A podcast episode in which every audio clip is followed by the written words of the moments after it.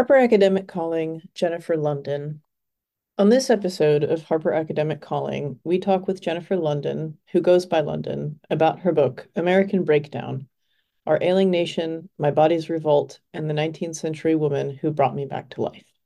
A silent spring for the human body, this wide ranging, genre crossing mystery interweaves Lunden's quest to understand the source of her own condition alongside the story of the chronically ill 19th century diarist Alice James, ultimately uncovering the many hidden health hazards of life in America.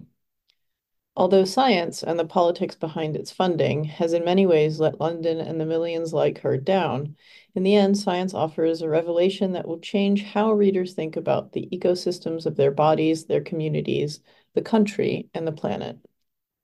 Lunden and I talk through the various themes of her book and her research and writing process, as well as the joys of the form of the lyric essay, and about how American Breakdown stretches well across disciplines. American Breakdown is available now in hardcover, ebook, and audiobook from Harper Books.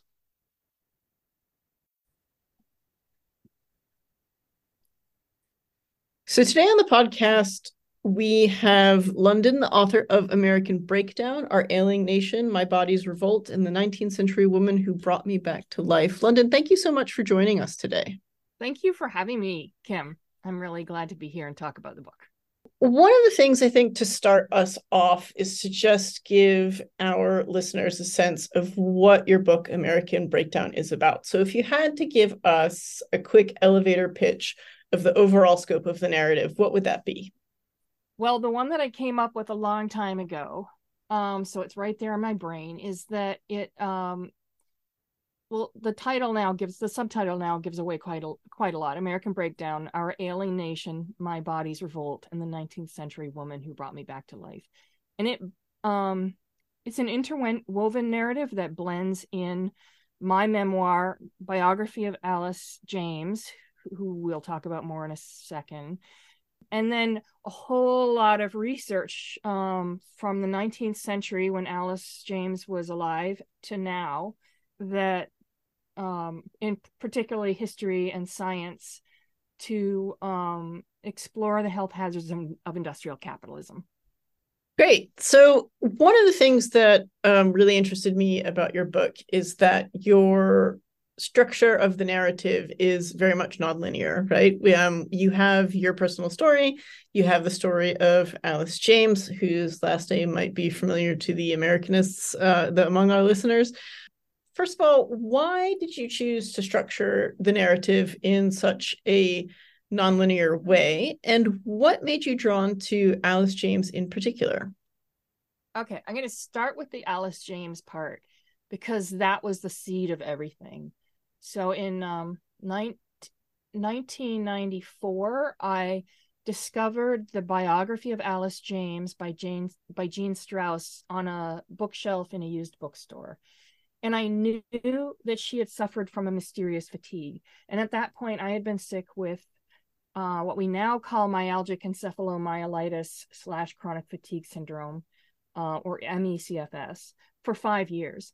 And so I felt like I knew that we had something in common, so I decided to buy the book. And when I read it, I felt like I'd found my soul sister. And it really, when you have a chronic illness, especially one that's dismissed by uh, mainstream medicine, the way that uh, ME/CFS was at the time and still is to a certain degree, um, it's really lonely. And to have found my soul sister in this 19th century woman, I mean, I who would have guessed? But she had, she had she had this mysterious fatigue that was at the time was called neurasthenia. Um, she had this. She's just she's just so smart and had this edgy wit that I just loved. In fact, I I um I printed out like all her quotes so that I can like pull some out when I need to when I'm talking to people. And here's one that she said when she was very sick to a in a letter to a friend. She said, "Ill health, though not an exceptional or tragic fate, inevitably brings a certain monotony into the lives of its victims, which makes them rather skeptical of the much talked of and apparently much believed in joy of mere existence.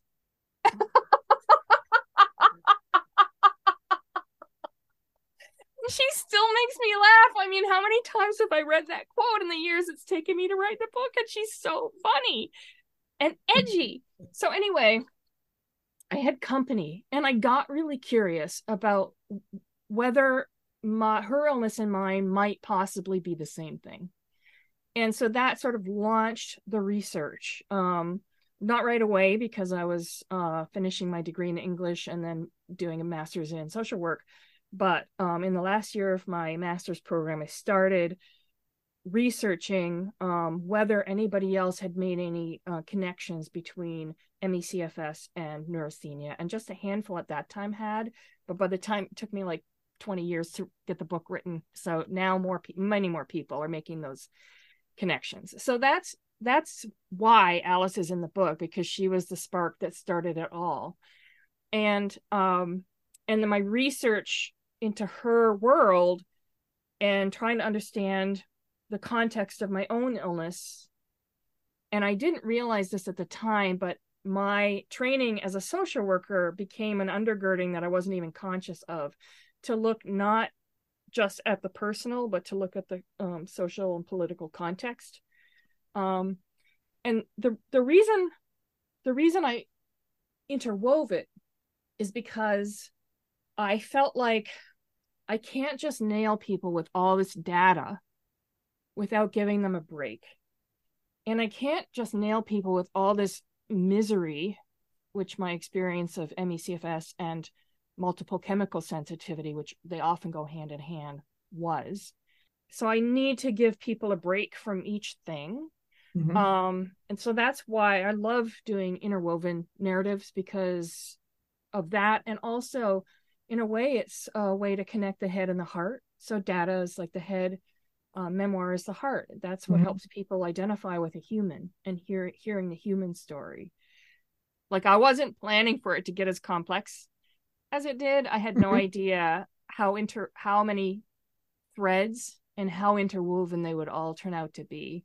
And then that was the only form that I could create out of it. The research element was really interesting to me, um, and I assume will be uh, really interesting to a lot of our listeners um, because we're always grateful for an extensive notes section in the back of a in the back of a book.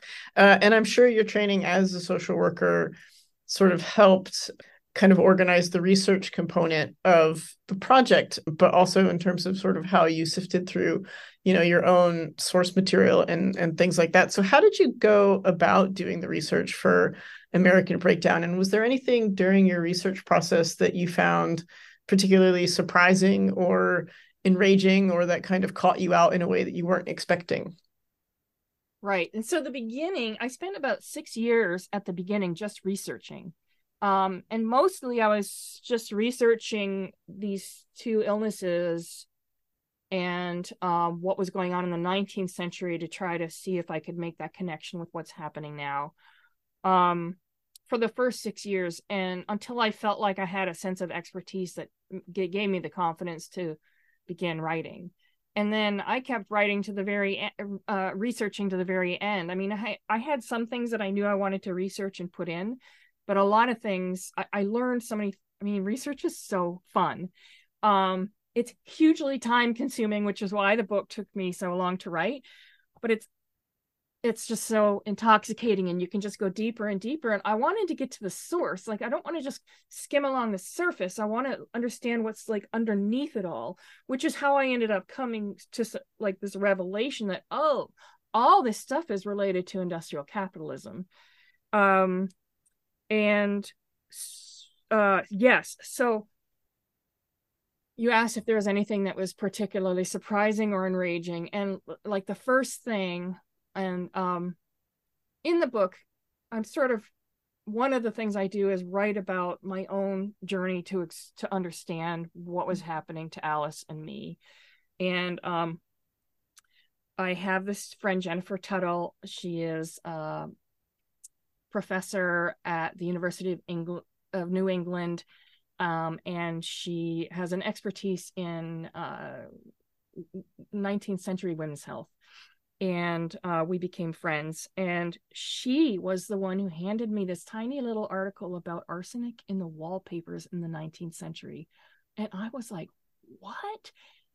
Like, who knew? And that I just became impassioned and I was looking for every single thing of like primary sources and um, research from that time and you know controversy not everybody um, believed that it was what was causing people to be ill um, and um, it's just fascinating. I mean arsenic was everywhere in the 19th century. It was in candy it was in candles it was in playing cards and the paper that lined um, bakery shelves. And it was in the wallpaper and it created a gas that um, to me very clearly made people sick and it even caused some deaths. So that part was fascinating to me. Um, and then uh, there were so many times in my research when my jaw just dropped i i couldn't believe it but one jaw dropping thing was finding out that in the um, late 1980s which is right around the time that i fell ill with a case of mono that turned into me-cfs um, there was a case of sick building syndrome within the building that housed the Environmental Protection Agency. So the very people who were tasked with making sure that we Americans would be safe were unsafe in their own building. And if that weren't bad enough, they were telling the administration that they were sick and that it was the building that was making them sick, and the administration was denying it that the doctor who was working with those people at the time who was um, in the same building um, well i don't know for sure if he's in the same building but i i think he was employed by the epa if not a contractor to the epa he got so discouraged that they were not listening to him that he quit the job. Ultimately those people had to like bring their unions in and fight really hard and take it to court. And um I just think if scientists and lawyers who know the science of uh, toxicants still have that much trouble getting their administration to keep them safe, what does that say about how much how much the government is keeping the rest of us safe? Yeah. Yeah, that's it. Yeah, that's definitely a, a jaw-dropping moment for for sure, among many, I'm sure. Um, one of the part of the answer that you gave um, leads me really nicely, I think, into the next um, question that I have for you, because one of the things that I thought was um, really interesting about American Breakdown was how much you talked about the effects of capitalism on health um, and also the idea of healthcare and sort of how the the sort of particularly American idea of healthcare, um, which for the listener who can't see this Zoom call right now, I put healthcare in in scare quotes, um, which maybe I shouldn't have, but I did. So it talks you talk a lot about capitalism and um, what capitalism has done to health and, and what we think and what we come to understand as health, both in terms of kind of just going about our way in the world, but also how uh, sort of our our our bodies and and systems are are seen um, in in within a capitalist society. So, why is it important to think about capitalism when we think about health um, and healthcare and how capitalism can influence both of those things? My book is made up of five parts. Like I thought I was writing chapters, but I was and they were very very long chapters, but they turned out they were parts that I could divide into smaller chapters. That's why they, writing one chapter took so long. Um, so it's five parts. In the beginning, the first part sort of really just explores Alice's um, illness experience and culture and mine. And the last part sort of ties everything together. But the middle three, one is about stress in America. Like we have a particularly unique stress uh, uniquely stressful way of life. Um, one is about the chemicals in the environment, which we just talked a little bit about, and um, how we're not. I mean, the government is so in the pockets of corporations that we, I, we aren't getting protected to the degree that um, we need to be. Um, and then the the um, other one is about um, our healthcare system.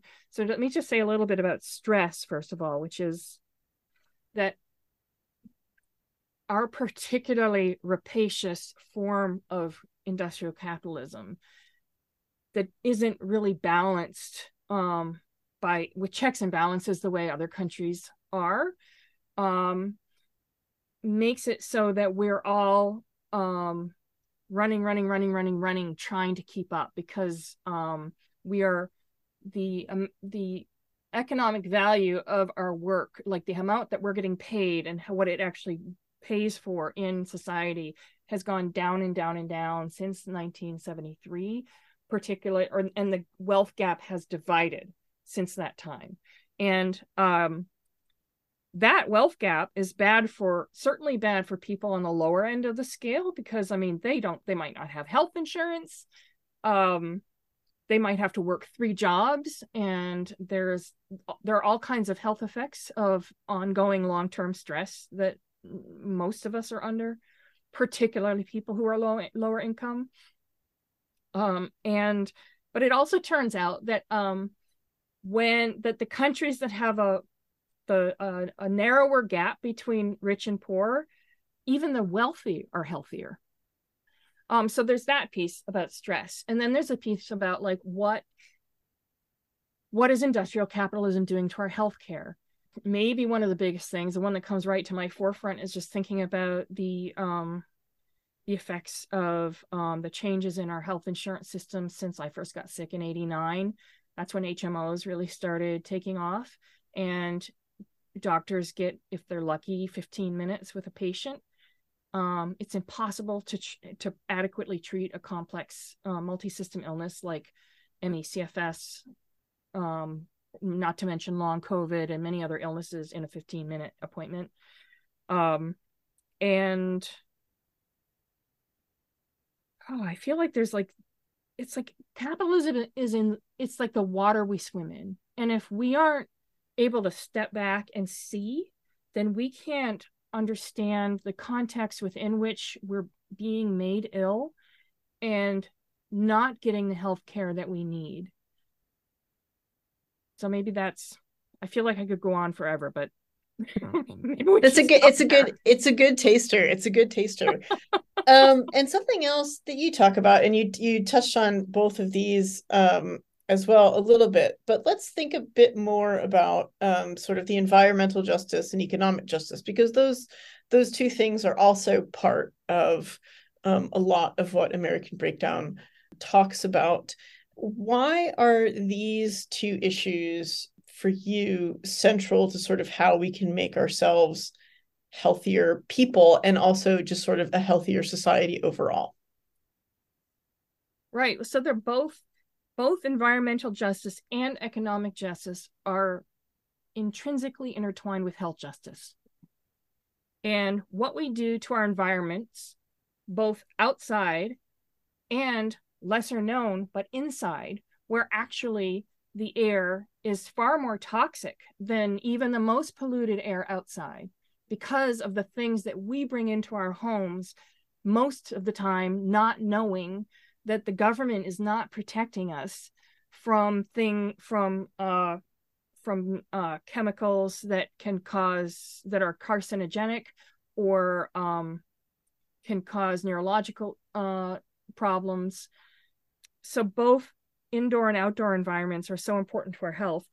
And as i said like the, the connection between our economic system that's creating so much stress for us um, and how it's affecting our health um, are so important. And i think there's this amazing quote that i quoted towards the end of my book david Korten, and he's the author of change the story change the future a living economy for a living earth. And he connects the um, human body with the environment that we all live in like the planet earth right with that ecosystem. Like they're and i do throughout the book like the body is an ecosystem and the planet is an ecosystem.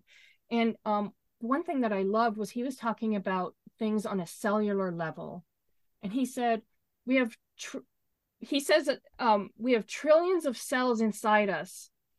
All of these individual decision making cells come together in this extraordinary cooperative enterprise that has potential far beyond that of any one cell for the body to work, each cell needs to maintain its integrity as an independent being, yet be devoted to the health of the whole.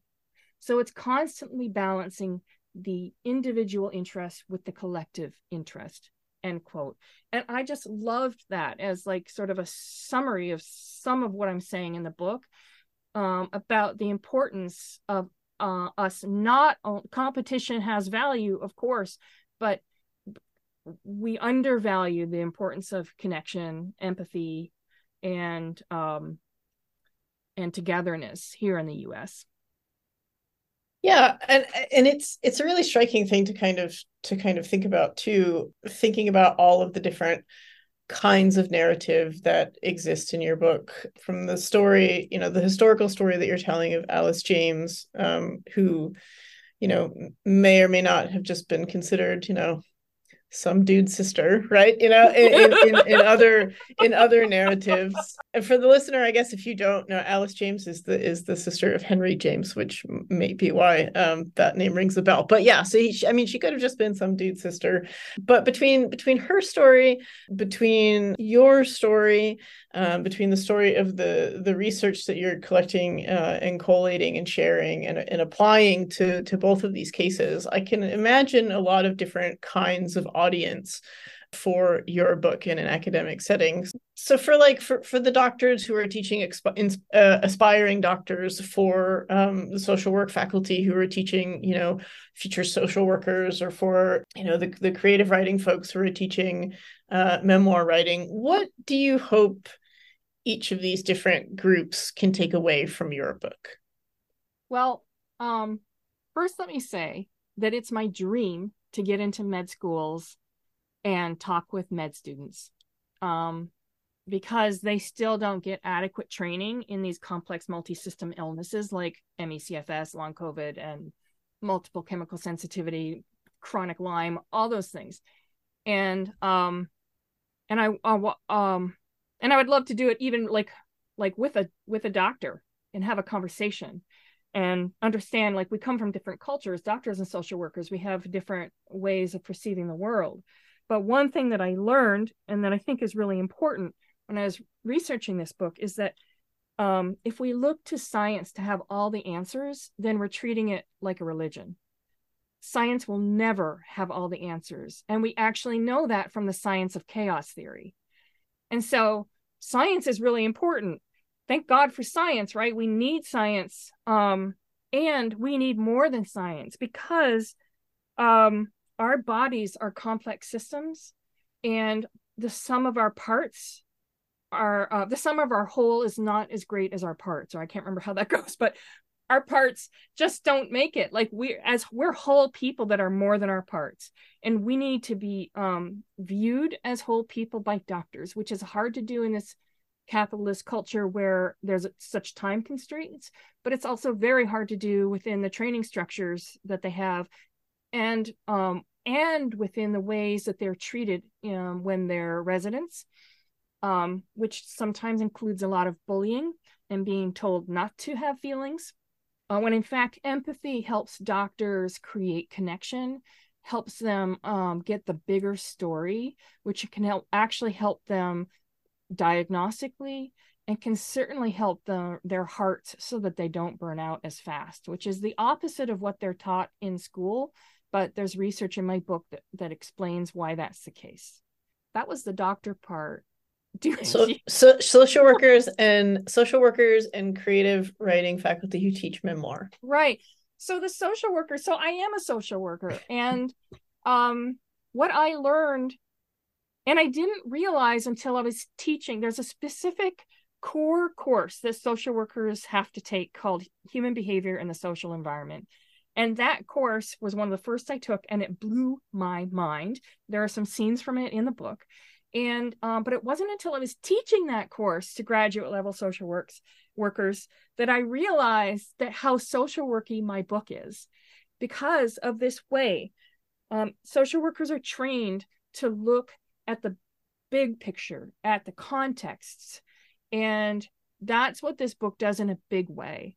And so I would love to see social workers studying this book, not just, um, I mean, it's certainly a great book in the context of um, understanding how to work with people with illness and disability. And by the way, uh, if I remember correctly, I think 25% of Americans are disabled. So it's a much broader expanse than many people are aware of. But also, I think the stuff in the book about the culture of capitalism, that's for everybody. We all need to know that. And just because you're not sick now doesn't mean you're not going to get sick down the road. And if you would like to try to do what you can to stay as healthy as possible, there are things you you could you need to know. And then the creative writing, I just my favorite my favorite form when I um let's see, yeah, my favorite form uh, when I discovered it is called the lyric essay. And lyric essays tend to have they're hard to define. They tend to have a lot of white space. I think they often tend to be interwo- interwoven, but it's not a requirement. And I just find them really exciting because they're a way, um, they're a way to sort of connect the like different kinds of stories into one. So I love that form, and then I ended up writing a whole book in that form. Um, so I just have one more question for you, and it's a question that we ask all of the guests on our podcast.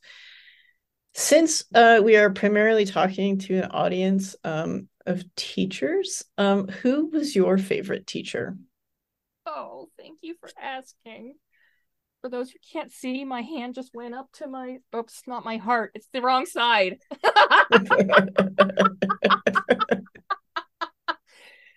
I had amazing I had many amazing English teachers when I was in high school and I before I even name the one who had the biggest influence on me, I just want to say the importance of teachers, all teachers. I love teachers. And I, you know, when you're a writer, you have to I don't mm-hmm. think you can be a writer without having a certain level of resilience and confidence in your own work. And if and the way you get that is by having people encourage you, um, uh, particularly when you're young, when you're young, which is what I got. Um, and I had Mr. Corey, Don Corey, was uh, my high school English teacher for two years. And he also mentored me behind the scenes. So I would just go visit him like all the time. And at the time, I was writing poetry, and he really um, sort of inculcated me with the idea of show, don't tell.